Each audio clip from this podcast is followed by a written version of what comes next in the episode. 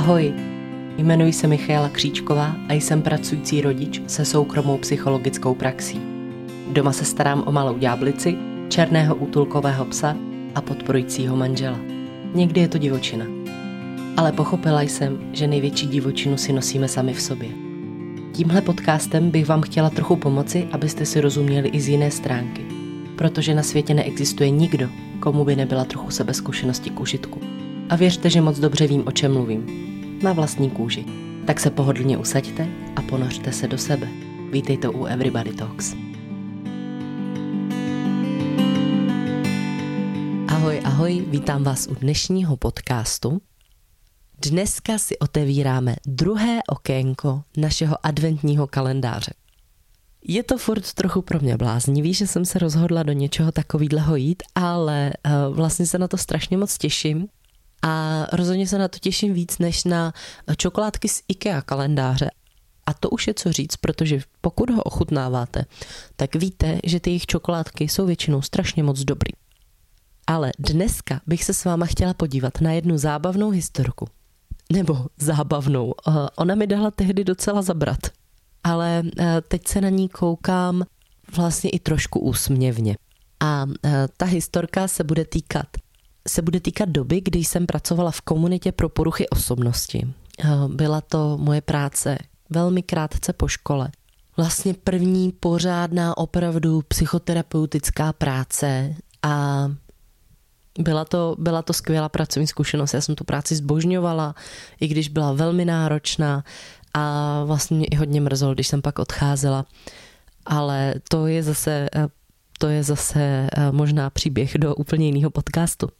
Teď se pojďme věnovat eh, klientovi, který já jsem se rozhodla, že pro eh, tyhle účely ho budu oslovovat Aleš, tak aby jsme se v tom úplně jako nestratili. A budu vám vyprávět o tom, jak mě Aleš požádal o ruku. Jdeme se na to podívat. Tak, já když jsem teda začala v komunitě, tak jsem byla velmi mladá. Bylo to na mě znát, že jsem mladá, vizuálně jsem nebyla ještě tak pořád unavená, takže i vizuálně bylo vidět, že jsem mladá. To je takový nevhodný vtip. a když jsem přijímala poprvé Aleše, tak to bylo fakt moje první přijímání klienta. Takže jsem byla i trošku nervózní, abych na všechno nezapomněla. Teď jsem se snažila to všechno udělat dobře, precizně, tak, jak to prostě má být. No a když bylo hotovo u mě v kanceláři, tak jsem ho pak eh, vyslala dál se staršími klienty, kteří mu pak ukázali zbytek vlastně domu a eh, potom už se o něj postarali primárně oni. No ale Aleš byl od začátku velmi milý, usměvavý, trošku koketný a bylo vidět, že to, eh, že to bude trošku průšvihář ale bylo to vlastně to jeho přijímání docela milý, docela mi to ulehčil, když se mi něco nedařilo a tak, takže to bylo poměrně, eh, poměrně jako fajn zážitek. No a když pracujete v komunitě, tak to není klasická pracovní doba od 8 eh, do 5, ale my jsme tam jezdili na dvoudenní služby, což znamená, že jsme tam přespávali a naše práce pak není jenom o tom, nebo nebyla jenom o tom, o tom oficiálním eh, programu, ve kterém jsme teda vypsáni my jako ti, kteří hlídají nebo vedou něco, ale i o tom, že s těmi klienty fungujete v tom neformálním prostoru. A já když jsem zjistila, že vlastně je plný barák lidí, který rádi hrajou stolní hry a nudějí se, protože tam třeba není co jiného dělat, takže ty stolní hry jdou hrát, tak jsem byla nadšena. Eh, tak to byl opravdu jeden z možná nejdůležitějších pracovních benefitů, protože já miluju stolní hry. Miluju. A nikdo je se mnou nechce hrát, nikdo se mnou nechce hrát Monopoly, ani sásky a dostihy. Takže, když jsem tohle zjistila, tak jsem byla naprosto, naprosto nadšená.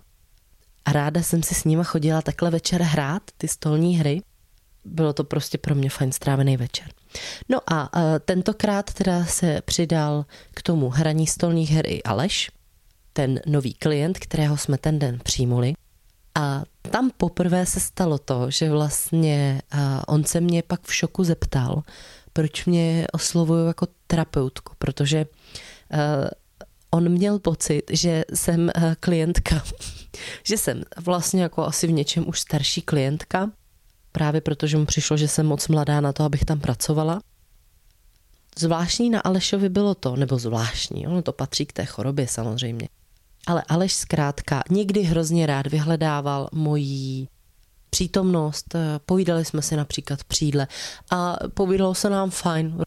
To nebyl rozhodně čas, ze kterého já bych měla nějakou potřebu utíkat, ale eh, jak už to tak jako k tomu chování patřilo, tak eh, chování Aleše občas eh, bylo strašně nečekaný, neadekvátní a nikdy bylo velmi zvláštní a obtěžující.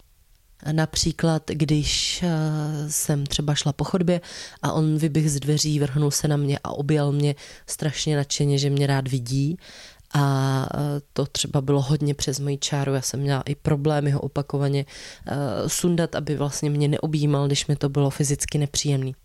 Takže my jsme spolu vlastně dost často měli takovýhle střety, kdy jsme to řešili otevřeně na vztahových skupinách, uh, psychoterapeutických dalších svých jako pro, programech. A e, dost času se stalo, že e, Aleš byl na mě hrozně naštvaný, že jsem, že jsem zlá a tak dále. Prostě, prostě věci, které se pak vážou k těm problémům, které on si tam řešil. Takže vlastně ta práce s ním někdy byla extrémně náročná. Nicméně on po nějaké době už nepatřil mezi klienty, o které já jsem se starala, ale vlastně v tom baráku jsme se potkávali. A jak jsem říkala, občas se tam samozřejmě děly věci, které byly méně příjemné, než eh, to, že si teda s někým hezky jako popovídáte. Například, když eh, bylo pěkně a klienti zrovna měli pracovní terapii, a já jsem si třeba šla zameditovat na molo, užít si sluníčka. Tak eh, když jsem se pak otočila, jsem třeba zjistila, že na mě kouká z okna a směje se na mě nebo, jak už jsem říkala, občas se stalo, že mi tak jako přepad v chodbě objímal mě a říkal mi, jak mě strašně rád vidí. To byly třeba situace, které mě byly extrémně nepříjemné a bylo nějak jako pro mě důležitý je vlastně furt tak jakoby vracet do toho, do té hranice, kterou já jsem ochotná přijímat.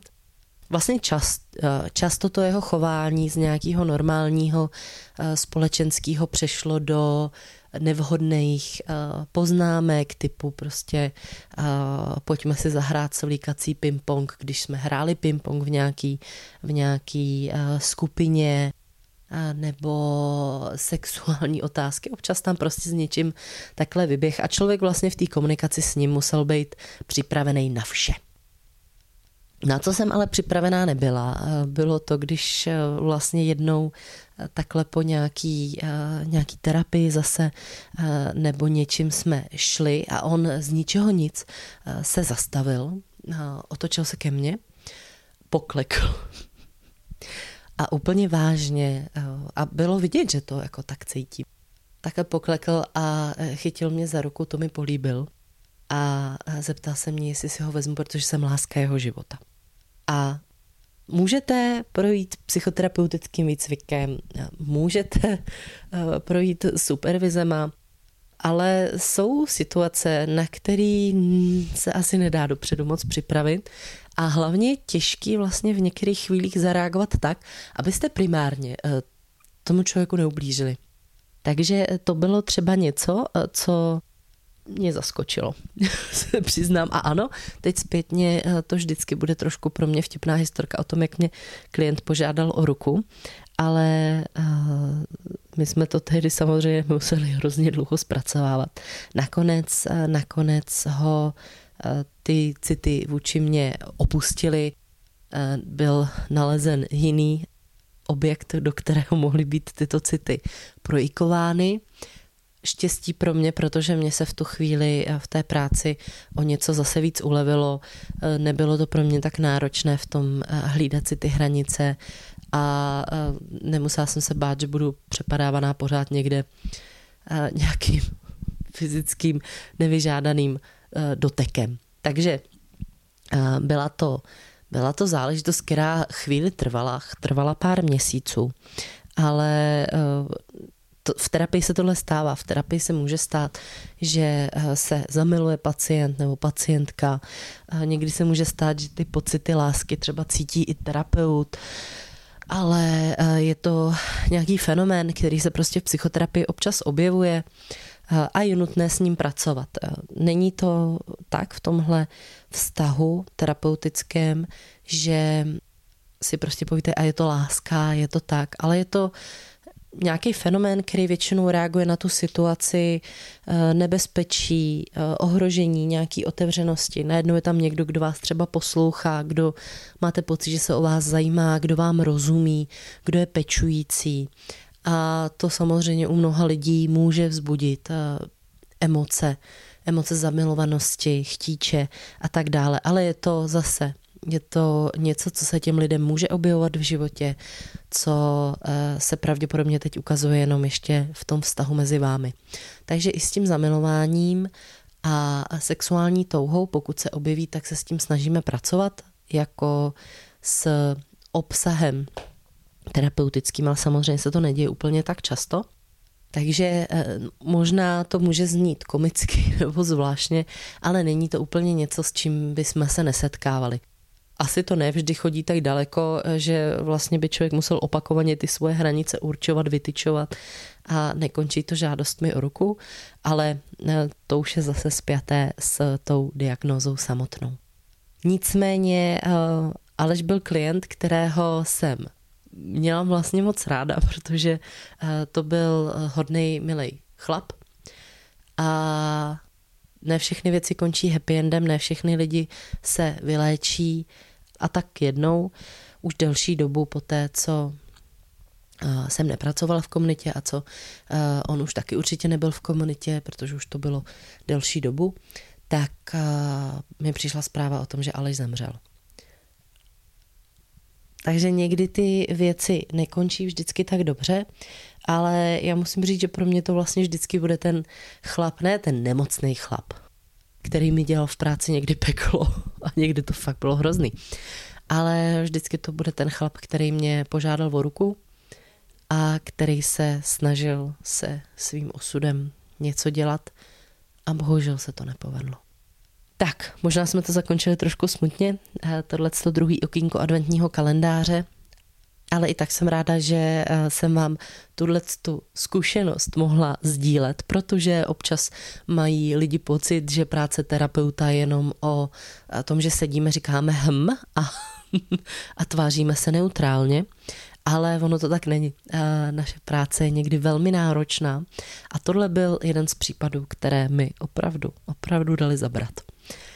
A stály spoustu hodin supervize Eh, tak abych eh, to vlastně všechno ustála eh, a dokázala si držet ty hranice a aby to nebylo na mě příliš. Takže jsem ráda, že jste si to poslechli a budu se na vás těšit zase zítra, kdy spolu otevřeme třetí adventní okénko. Tak jo, mějte se hezky a ahoj.